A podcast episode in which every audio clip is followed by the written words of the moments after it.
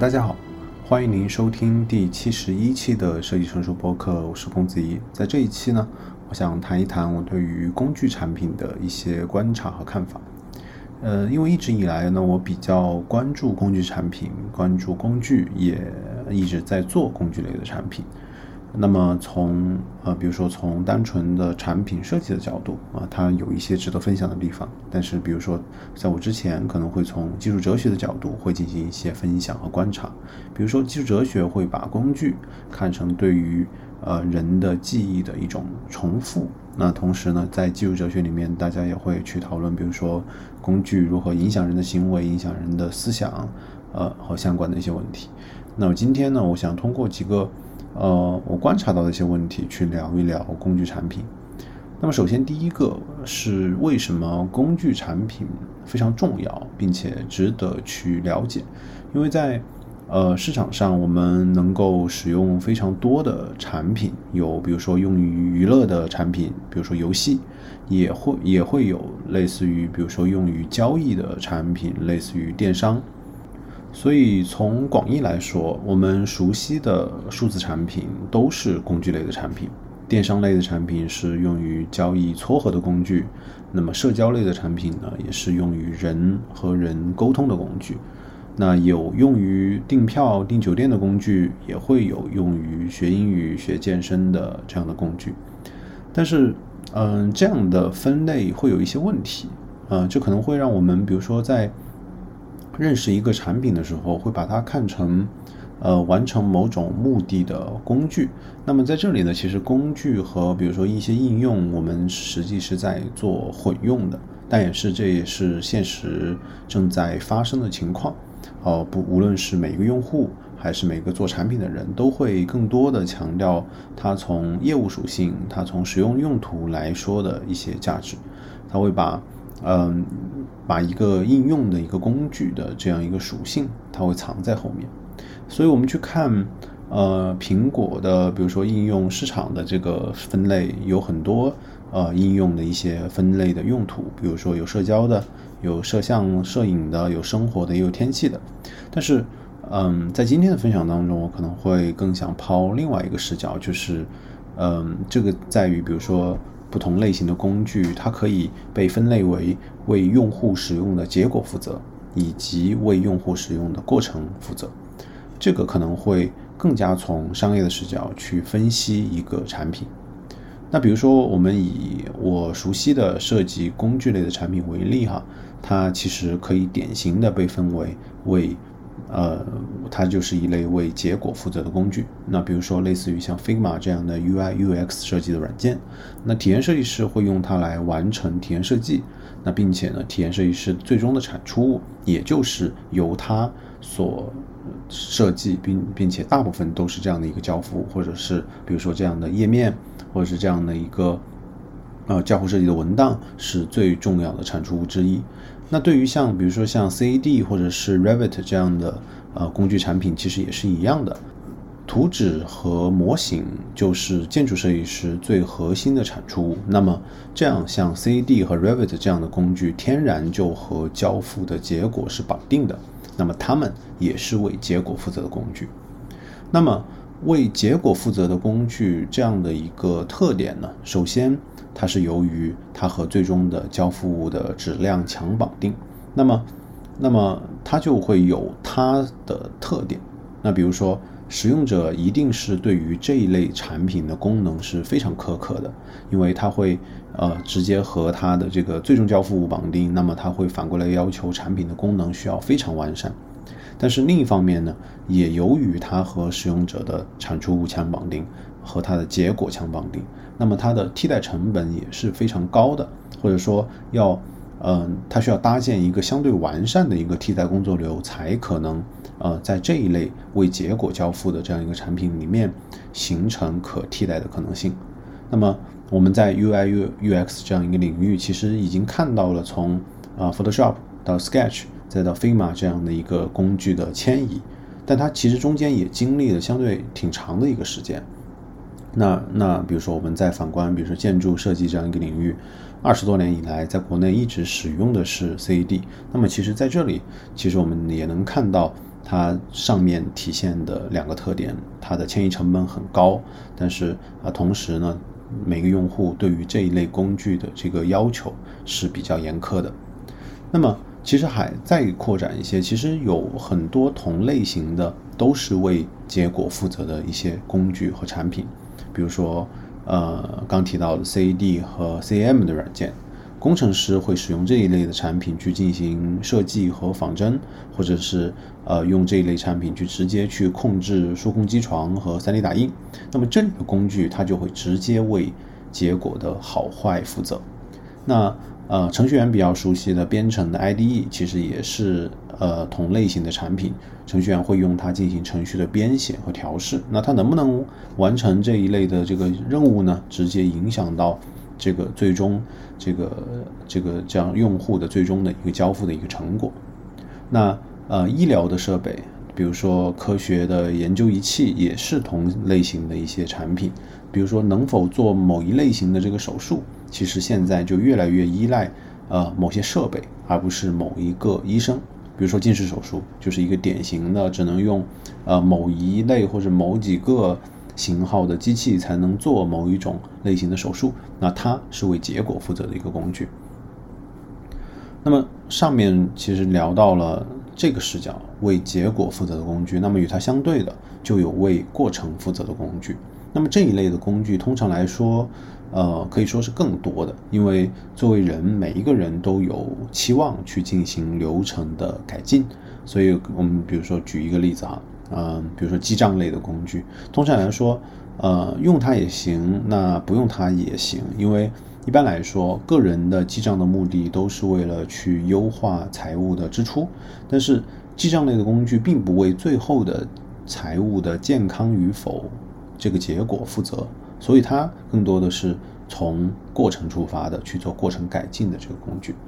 那么比如说再举个例子，日程管理的工具，这类的工具其实也非常多的人在做。那从结果和过程的视角来看，我们每个人做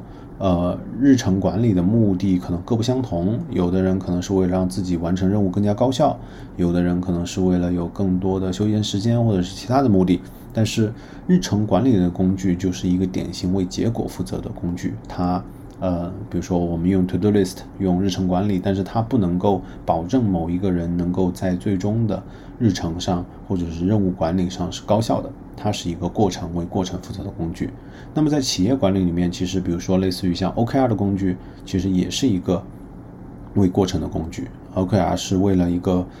组织在目标对齐的时候更加方便和清晰，但是 OKR 并不是为了一个组织，或者是 OKR 并不是能够为一个组织是否透明和高效而负责。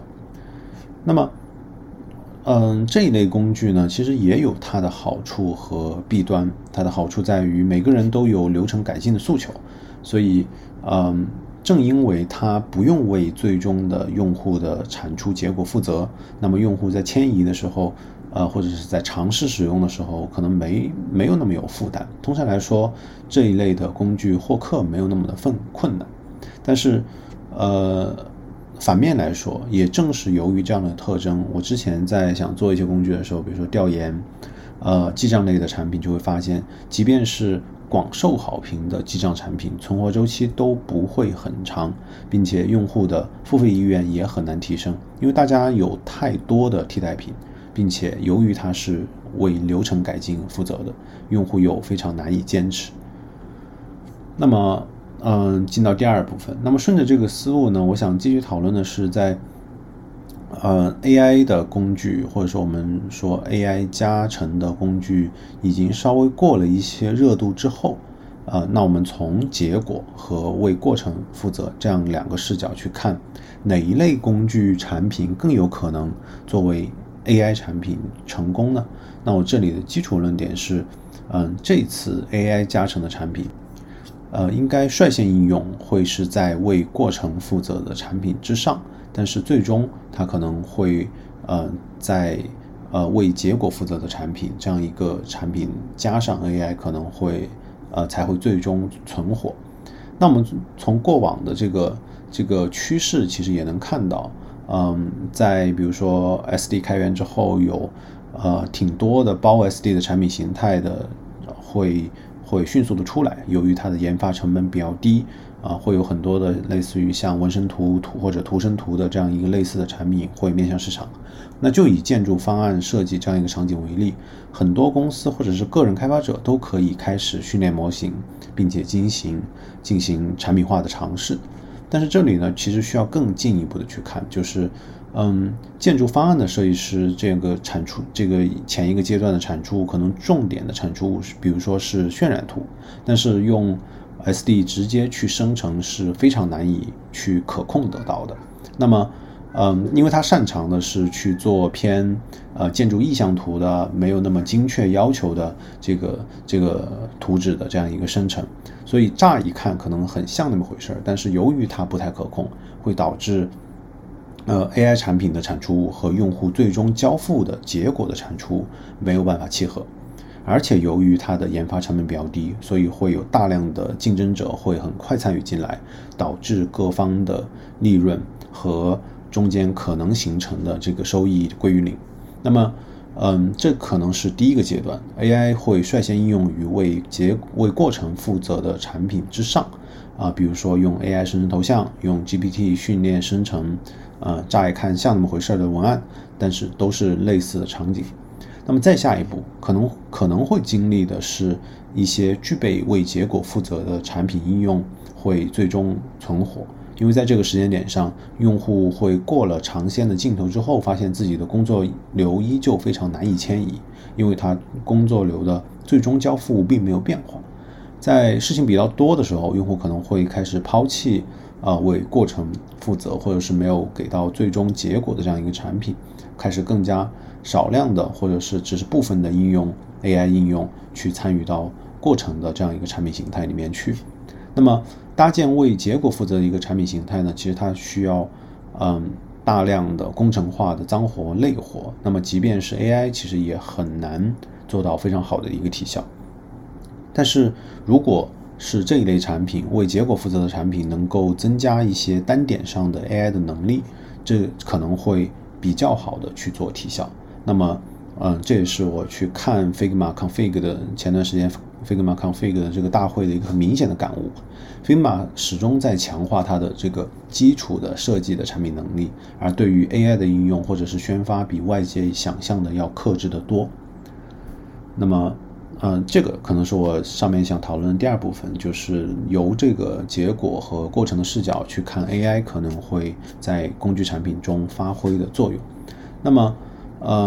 进到第三部分，那么我们从上一期的西塞罗的表达，我觉得可能还需要进到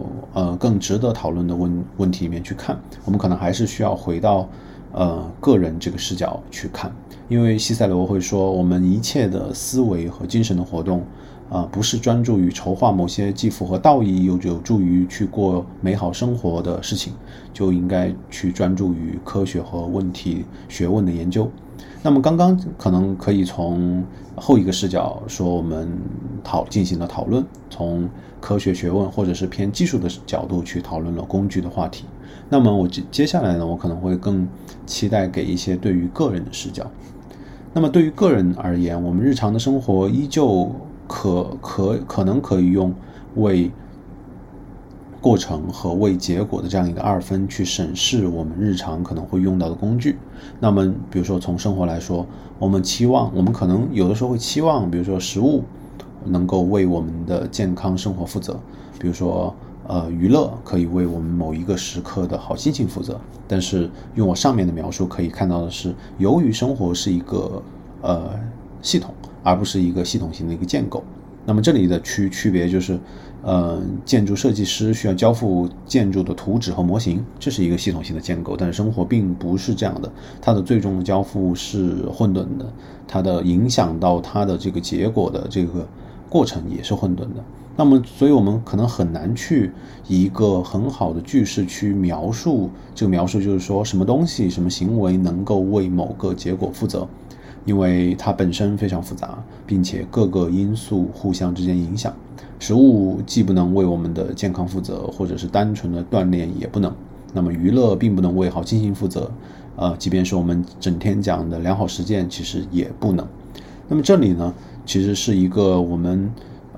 由工具理性可引出的对于个人生活的看法。那比如说马克思韦伯会在他的现代社会和宗教理论这样里面去描述，他描述现代社会助长了我们理性和科学化，但可能这也